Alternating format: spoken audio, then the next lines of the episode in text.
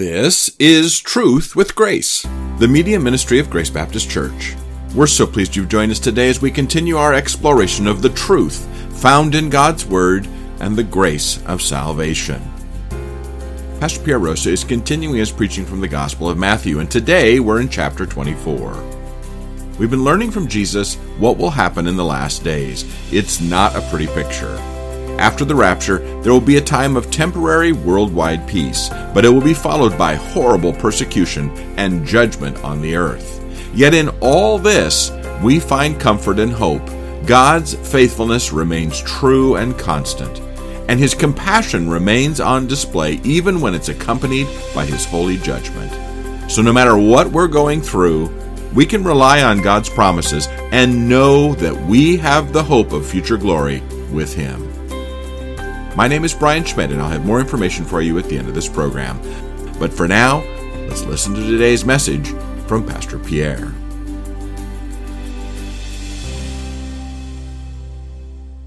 Now, I want to read to you verses 29 to 35 of Matthew 24 and follow along with me if you have your Bibles with you. Here's what Jesus says. But immediately after the tribulation of those days, the sun will be darkened and the moon will not give its light and the stars will fall from the sky, and the powers of the heavens will be shaken. Then the sign of the Son of Man will appear in the sky. And then all the tribes of the earth will mourn, and they will see the Son of Man coming on the clouds of the sky with power and great glory. And he will send forth his angels with a great trumpet, and they will gather together his elect from the four winds, from one end of the sky to the other. Now learn the parable of the fig tree. When its branch has already become tender and puts forth its leaves, you know that summer is near. So you too, when you see all these things, recognize that he is near, right at the door. Truly I say to you, this generation will not pass away until all these things take place. Heaven and earth will pass away, but my words will not pass away. A lot to unpack here, church, and let's do that together now, one sentence at a time here. So, in this text here, verses 29 through 35, we're going to look at the prophecy and the parable of the day of the Lord. We're talking about the culmination of history, the very last day. So, there is a prophecy to be understood here, a parable, and next week, we will talk about the peril. Verses 29 to 31, we have that prophecy. Jesus uh, speaks of the future when he says, immediately after the tribulation of those days. Now, he continues to instruct the disciples because he wants them to avoid confusion and fear. During times of agony, people tend to be confused. People tend to be a little more vulnerable to false teaching. Jesus doesn't want them to be caught up in false teaching. He says, do not be misled. Do not fear about all of these things. So he describes his return, which will happen immediately after the seven year tribulation, the second half of which we studied last week. You remember that. He describes the great tribulation, the great persecution that will take place in those days. And remember that that tribulation will be triggered as soon as the Antichrist of the end times signs a covenant with Israel. But as we do this, let me make a disclaimer. Listener discretion advised. We are going to read about troubling scenes, maybe things you haven't heard before. It'll sound that this is science fiction. But it's not. It's biblical truth. And there's no other way to interpret all of these things other than literal.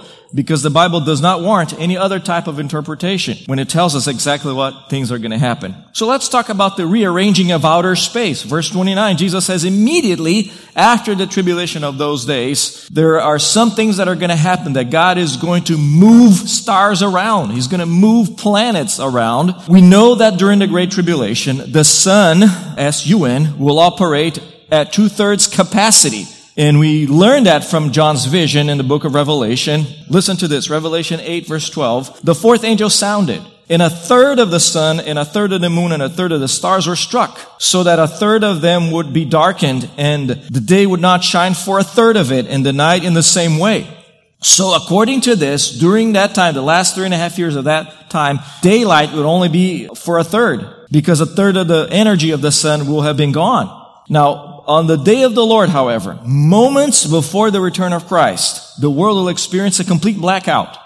That's what Jesus says. The sun will be darkened. It'll be a momentary blackout. It won't last forever, but it will happen exactly as some Old Testament passages prophesy.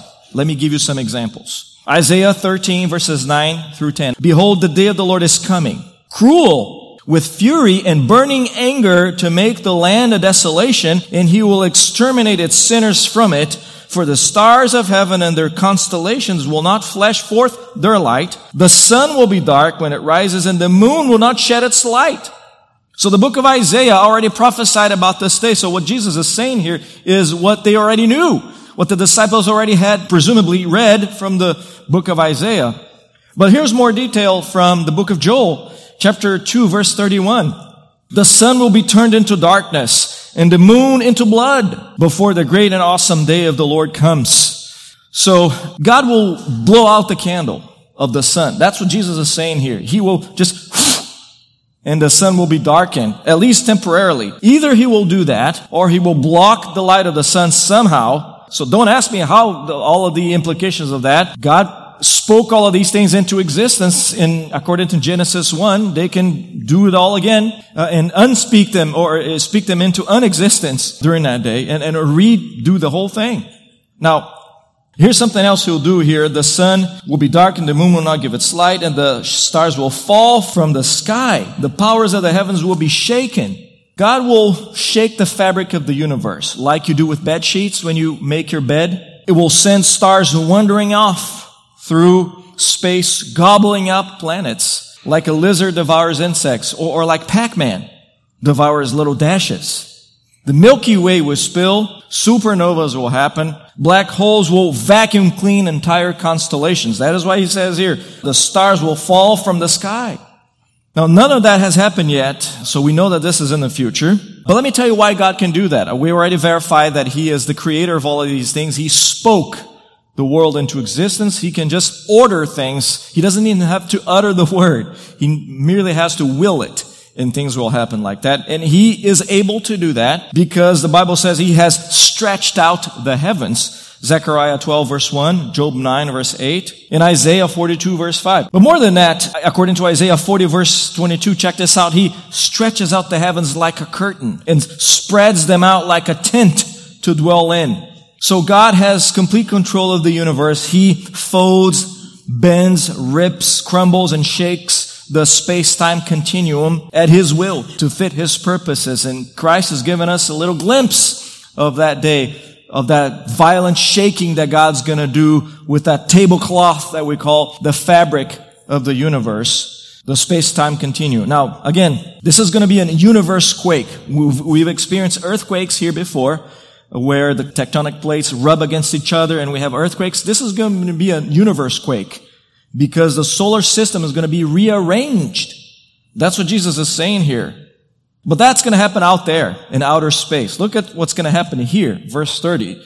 Jesus says, Then the sign of the Son of Man will appear in the sky and then the tribes of the earth will mourn. He's talking about the regret of obstinate sinners because sinners will mourn the return of Christ. People who are followers of Christ during that day will actually rejoice. There will be many people who will be followers of Christ that will survive somehow all of these events, the persecution, the oppression of the Great Tribulation. Many of them will be martyred, but uh, also many will survive and they are going to rejoice. In fact, the Bible says they're going to be separated. God's going to separate the sheep from the goats. But many of the obstinate sinners, in fact, all sinners will mourn. And he talks about the sign of the Son of Man. And why is he saying this? Again, let's go back to verse 3 when the disciples says, uh, they ask Jesus, tell us when will these things happen and what will be the sign of your coming? So Jesus is answering their question. All of this is going to happen in outer space. Then the sign of the Son of Man will appear in the sky.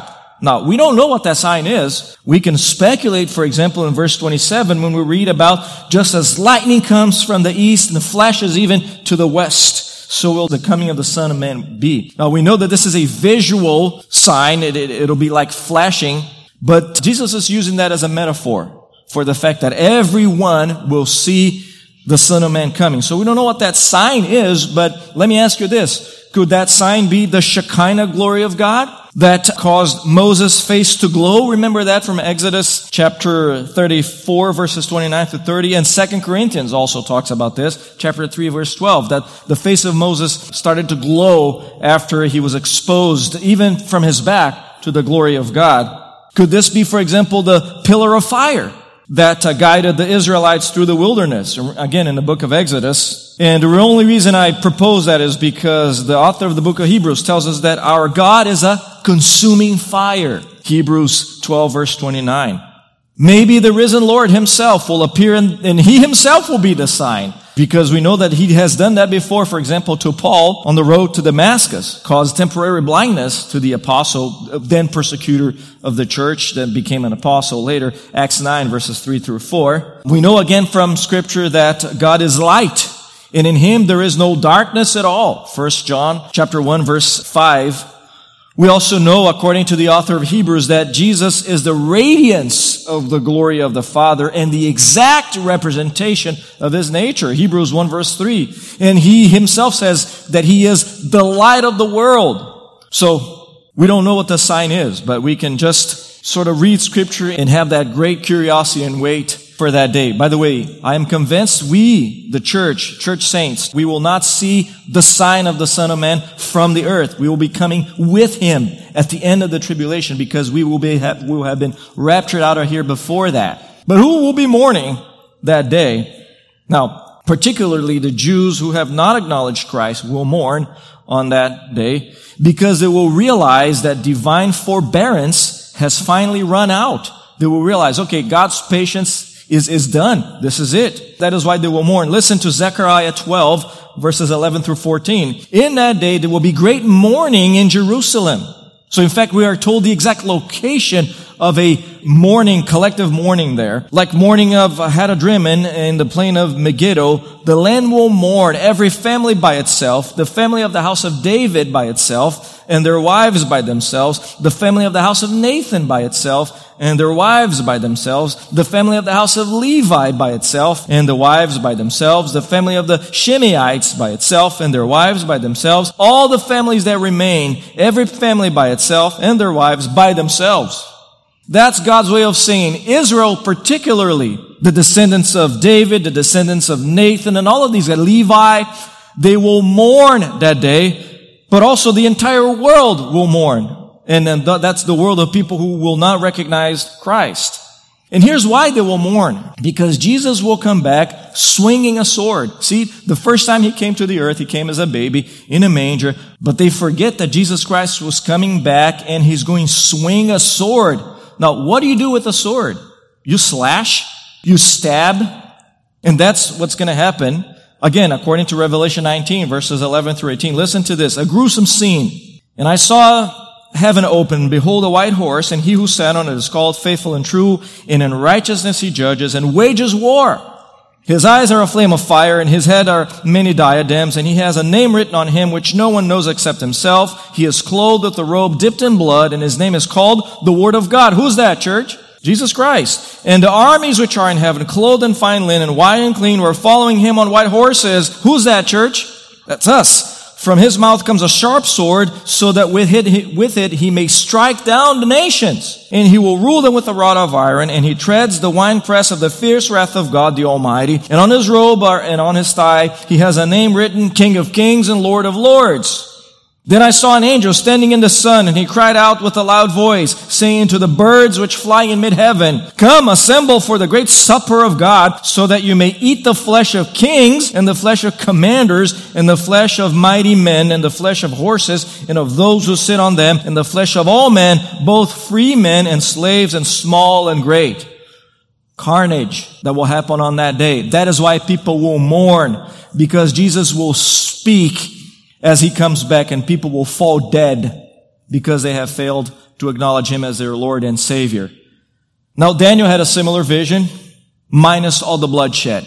Daniel 7 verses 13 through 14. And again, why do we go there? Because Jesus tells us to. Read the book of Daniel, he says, verse 15. When you see the desolation, which was spoken through Daniel the prophet, standing in the holy place, let the reader understand. So we know that he's not just speaking to the listeners, the disciples, but future readers, you and me, and future readers, even from our perspective. Let the readers understand. So here's that scene from the book of Daniel, chapter 7, verses 13 through 14. I kept looking in the night visions, and behold, with the clouds of heaven, one like a son of man was coming. And he came up to the ancient of days, and was presented before him. And that, that's God the Father, by the way. And to him was given dominion, glory, and a kingdom that all the peoples, nations, and men in every language might serve him. His dominion is an everlasting dominion which will not pass away, and his kingdom is one which will not be destroyed. Now you may think these scenes, along with many others about the end times, are too bizarre to be true. But let me encourage you that every prophecy, let me remind all of us here, every prophecy concerning the first coming of Christ happened literally, exactly as they were prophesied. Obviously, every prophecy concerning the second coming of Christ will happen literally, exactly as they are prophesied. Now, as far as Jesus vomiting up a sword, I don't think that that's the case. We understand figures of speech. We understand what a sword represents, especially in biblical imagery. A sword represents his word that cuts to the heart of man and exposes sin. So when the Bible says that Jesus is coming back with a sword coming out of his mouth, we know what that sword is. But the bloodshed is real. How else would you interpret that when he says he even invokes birds? Oh, come, and the vultures come and eat the flesh of people who will die during that time. So we speak about these things with compassion in our hearts because we know that these are people who are going to die and perish forever because they have failed to come to faith in Jesus Christ. I hope that because we know all of these things, God will fill our hearts with compassion so we can go tell them about Jesus Christ. But listen to what will happen next. Verse 31. The regathering of oppressed saints. So before the great slaughter of the enemies of God on that day, angels will gather the tribulation saints, we're told here in verse 31. And these are going to be Jewish and Gentile believers who will be alive at the time. Remember, there will be 144,000 Jews, 12,000 from each tribe, preaching the gospel. Many Gentiles will come to faith in Christ. In fact, some of those Gentiles will care for the Jews of that time, and that is why Jesus, at the end of the Olivet Discourse, says, I was in prison and you visited me. I was hungry and you fed me. And they'll say, when did we do that? And it says, as when you did it to the least of these. The desolation that Daniel spoke about, where a man will stand in the holy place, that is the Antichrist who will stand in the temple of Jerusalem there and desecrate the place. Now, when that happens, he will cause people to scatter throughout the world. Some will live as refugees in the mountains. They will face the wrath of the Antichrist and the people who hate God, but they will not face the sword of Jesus. In fact, quite the opposite. They will inherit the millennial kingdom. They will not mourn. They will celebrate that day. And we can again turn to the book of Daniel for that. Listen to Daniel 7 verse 18. The saints of the highest one will receive the kingdom and will possess the kingdom forever, for all ages to come. So that's what's going to happen on that day. These people who will be alive will be separated for God and they will inherit the kingdom. Now we are the saints who will be coming from heaven. We will also join them and inherit the kingdom forever. So we looked at the three elements of this prophecy concerning the very last day of history as we know it. Let's talk about the parable. And we'll finish with that. The parable verses 32 to 35. Now Jesus interrupts the chronology of the end times here in verse 32. And he says, now learn the parable of the fig tree. Now he's using his favorite teaching method. We know parable. And he's using one of his favorite images, a fig tree. And the analogy is so easy to understand. I hope we don't complicate things here. It's very simple. Visible change in the fig tree signals a new season. We all know that. Now, people living in those future days will be able to associate this. If they're not familiar with agriculture, there will be teachers pastors of that time who will teach them uh, about what, what this all means. But these words will be particularly comforting for people who will flee to the mountains of Judea because they will be living as refugees at least for three and a half years and will witness the increasing of birth pangs. Remember that, that other analogy that Jesus uses here, verse 8? They'll experience all of that. So they will be particularly comforted by hearing all of this. Now, three lessons emerge from this parable here that we need to pay attention to. The first one is be affirmed verse 34. Be affirmed. And again, this is not just for them in the future, this is for us now. Be affirmed. Because Jesus talks about here in verse 34, truly I say to you, this generation will not pass away. Now, what is he talking about here? Who is that generation? Because there's a man, an English philosopher by the name of Bertrand Russell, who denied Christianity because of this. It says, well, Jesus was confused. But he didn't even know about the end times because that generation passed away. Let me explain to you why that's not the case. Understandably, the disciples would fear that all of these calamities, the intense birth pains would wipe out the Jewish people. Okay, so well, who's going to survive all of this? If they're going to be persecuted like that, who's going to survive? But Jesus assures them that that future generation of Jews will survive. And the reason we know he's talking about that future generation is because he uses the word genea for either race or generation or family. So what Jesus is saying here, this generation, this race, the Jewish people of that time, that family will not pass away until these things happen. So he's not talking about the disciples there because they all passed away. Obviously. So he's talking about that future time. That is the generation. Also because these events are going to happen in a period of seven years, more intensely in three and a half years, well within the time frame of a generation. Now, the second lesson in verse 35 is not only be affirmed, but be assured. Because now Jesus fast forwards the whole storyline a thousand years after his return. How do we know that? Because he says, heaven and earth will pass away. Well, when will that happen? After the millennium. We know that from the book of Revelation. Listen, Revelation 20 verses 11 through 12. Then I saw a great white throne and him who sat upon it, from whose presence earth and heaven fled away, and no place was found for them. And I saw the dead, the great and the small, standing before the throne, and books were open, and another book was open, which is the book of life, and the dead were judged from the things which were written in the books according to their deeds. So that's what's going to happen. And by contrast, Jesus says, my words will not pass away.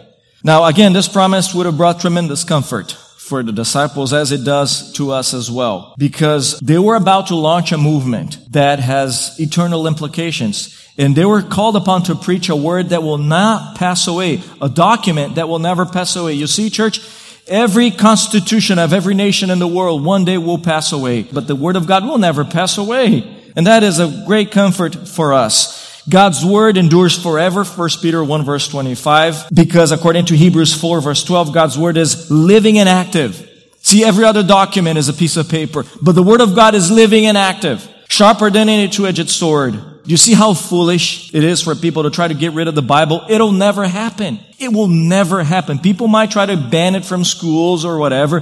They might try to put it in the fiction category in bookstores like I've seen before. But you can mock the Bible. You can try to diminish its, its power. It will never happen. You will pass away. The Bible will not.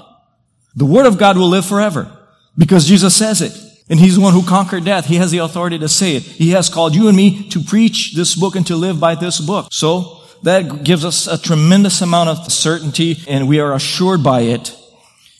In fact, in, in the millennium, you will teach the Bible. Did you know that? You have an opportunity to, you, you as a resurrected being, as a glorified human being, you will have people to teach because there will be people in the millennium who will live and they will, they will be born during that time. They will need to be taught the word of God. And by the way, remember that we saw here that you, you will judge the world? This is going to be your document to judge the world by and to judge angels by and fallen, fallen angels, demons, because the word of God will never pass away. So we have the resurrection, the, the certainty of the resurrection, because the one who promised that his words will never pass away conquered death. And that's only possible because he is the son of God.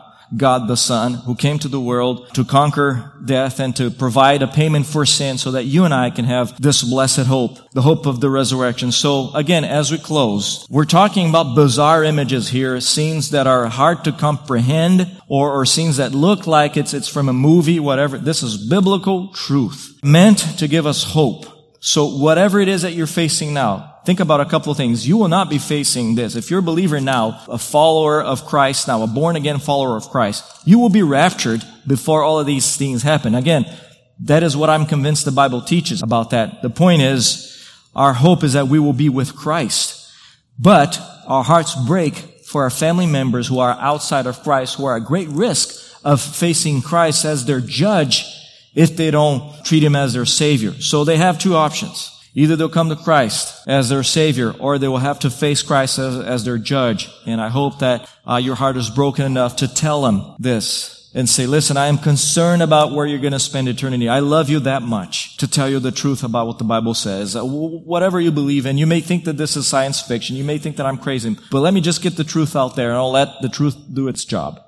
Father, thank you for the preciousness of your word. Thank you that we can have hope based on the words that Jesus said here and that will never pass away. Lord, we, we live in the world now that is plagued by sin. We know that. We experience it, Lord, but we look forward to the day that sin will be no more. Lord, but we know that between now and then we have work to do. We have people to reach. We have a church to shepherd here. We have a flock to take care of. We have one another to minister to. We thank you, Lord, and we pray that um, today even you will give us a renewed sense of hope, Lord, so that we can celebrate even more our oneness in Christ, Lord, in our renewed hope. In Jesus' name, amen.